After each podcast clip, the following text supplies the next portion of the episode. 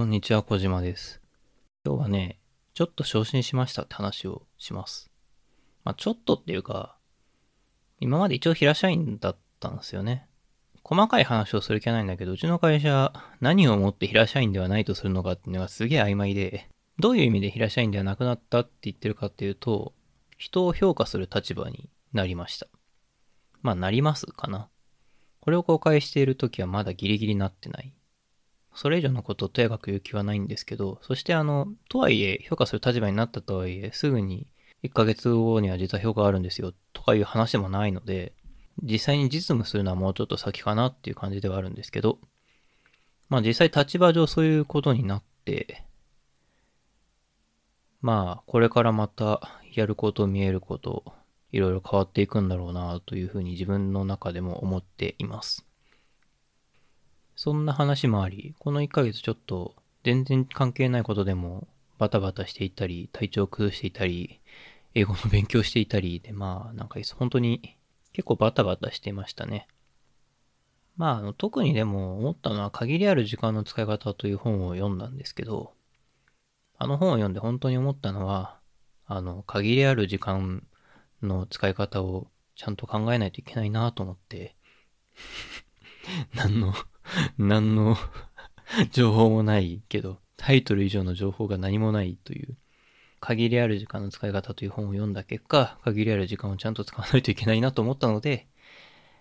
その中で、その過程で、まあ、ポッドキャストとかはもう思い切って休止してもいいんじゃないかということでしばらく休んでたわけですね。うん。自分の考えみたいなことをアウトプットするよりもインプットすることの方に今は時間を割くべきであるなとも思っていて、まあそういうインプットをいろいろしていて、趣味としてはローマ人の物語をまだ読んでいて、まだ終わらないですね。あの、とはいえ、半分超えました。15冊あるんですけど、8冊読み終えまして、8冊。半分超えました。今9冊目ですね。あの、トライアヌステイっていう人が出てきて、いや、トライアヌステイ、いいですね。今9冊目なんですけど、8冊目が本当にひどくてですね、あの、ローマ皇帝が1年で3人死ぬっていう、すげえひどい、本当にひでえっていう感じの時期があったんですよ。紀元69年だったかな。いや、もう本当にひどくてですね、3人死ぬってやばくない？偉い人1年で3人死ぬんだよ。すごいでしょ。まあそういう危機を乗り越えつつですね、ローマがあの五検定の時代に入ったっていうのが今の状況です。もうちょっとすると滅びに向かっていくと思うんですけど、それが楽しみなんですよね。ローマ、特に西ローマ帝国がどうやって滅びていくのかっていうのが僕のテーマというか、なぜローマを僕が今学ぶのかの一つの目的でもあるので、ちょっとそれが楽しみですね。はい。で、そう、ローマ人の物語の話は別に本筋じゃなくて、あの、他のアウトプットも、アウトプットじゃない、インプットもしていて、存在を知ってからずっと読もう読もうと思って、なかなか読めてなかったんですけど、とうとうやっと、アンドリュー・グローブのハイアウトプットマネジメントを読み終わりました。いや、面白かったですね。職能別組織と事業別組織のメリットデメリットみたいな話とか、そして、まあ結局マトリックス組織的なものになるみたいなことのくだりが特に印象に残っていて、まあそういう組織構成の話だったり、ワンオンワンをどうやってやるのかみたいな話だったりとか、まああの、そもそもですね、マネージャーの仕事のアウトプットとは何なのかみたいなことの定義とかがあったりとかですね、まあ結構ありとあらゆることが、こうスパッスパスパッと断言されて整理されていて、いや、とても面白いなと。その読んでいて、その、なんだろう、目が覚める思いがするみたいな感じの本でしたね。とても良かったです。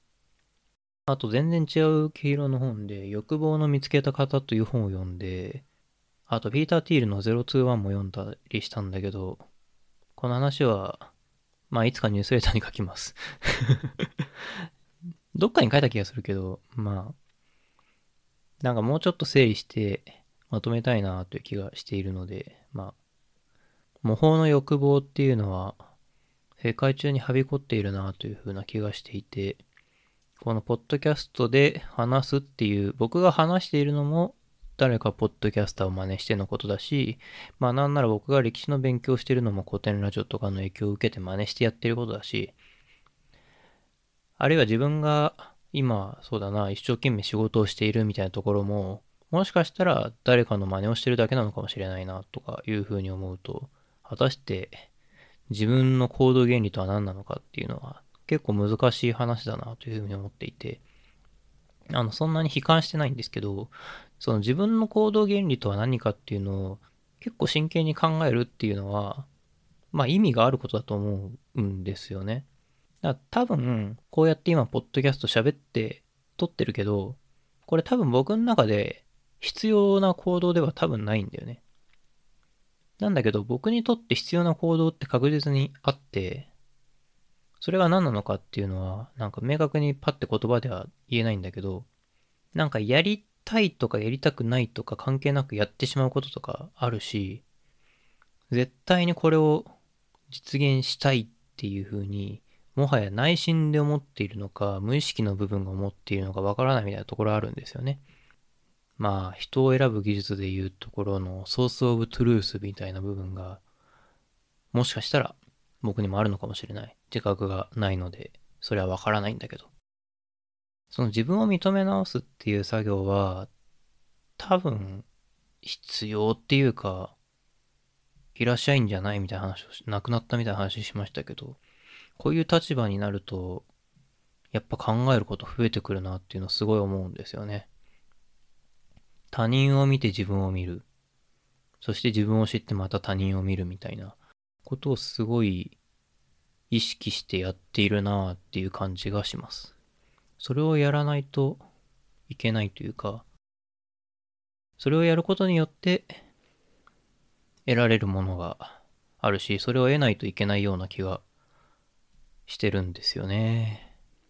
30歳になったし、自分が自分がっていう感じじゃもうないし。なんか、そういう感じでやっていこうかなというふうに思います。はい、えー、このとこで終わります。今回も最後まで聞いていただきありがとうございました。ちょっとまだしばらくアウトプットは不定期になると思いますが、まあ、やる気になったらまた定期的にやりますし、別にやる気にならなくても不定期にはやると思うので、気長に気楽にお待ちいただければ。あるいは、僕は最近 Twitter とか Facebook とかえー、 LinkedIn とか、基本的には見るようにしているので、まあ、ツイッターが一番見てない ツイ、一番見てないって言うと語弊があるな。あの、